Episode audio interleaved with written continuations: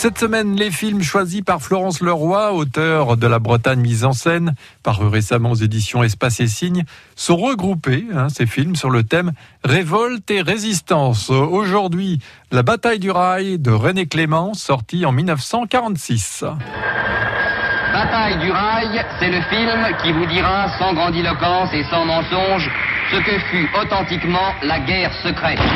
La bataille du rail, c'est, rappelons-le, l'un des grands films tournés dans l'immédiate après-guerre sur la résistance française et plus particulièrement sur l'action des cheminots pendant l'occupation. C'est un film qui a été réalisé avec très peu de moyens, sans vedette, ne serait-ce que parce que René Clément a commencé à y travailler alors que la guerre n'était même pas finie, elle n'était pas encore tout à fait finie. René Clément est parti en repérage et il a trouvé plusieurs de ses décors en Bretagne. D'ailleurs, il n'a pas trouvé en Bretagne que ses décors, il a aussi trouvé beaucoup de ses comédiens, qui sont des comédiens non professionnels, des amateurs. Il raconte que donc dès 1944, ce qu'il faisait, c'est qu'il se promenait dans les dépôts, il allait voir les cheminots et quand leurs histoires lui plaisaient ou quand leurs histoires l'intéressaient, eh bien, il leur demandait tout simplement s'ils voulaient participer et jouer leur propre rôle dans un film qui, au fond, leur rendrait hommage.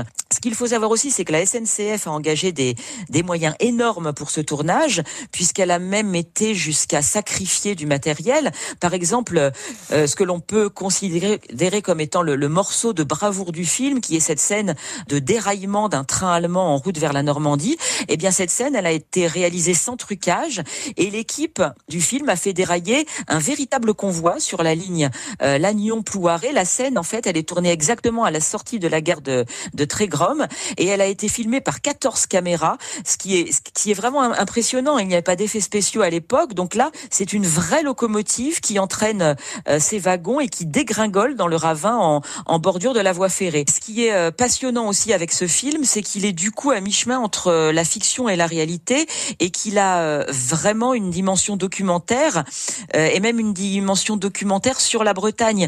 Même si René Clément ne cite pas nommément la Bretagne, il situe même l'action du début du film à Chalon-sur-Saône, alors que la première scène en réalité est tournée en gare de Saint-Brieuc. Même s'il a toujours dit qu'il avait triché sur le nom des gares par un souci d'équilibre, en fait pour donner une couleur d'ensemble et pour ne pas favoriser un réseau de résistance régionale plutôt qu'un autre, il y a dans ce film une réelle dimension de témoignage sur ce qu'a été la résistance des cheminots dans le Trégor. Bataille du rail, c'est le grand drame des hommes en guerre dans le monde des cheminots.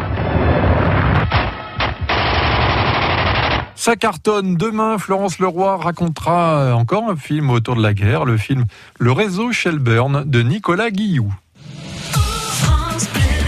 France Bleu Breizh Izel.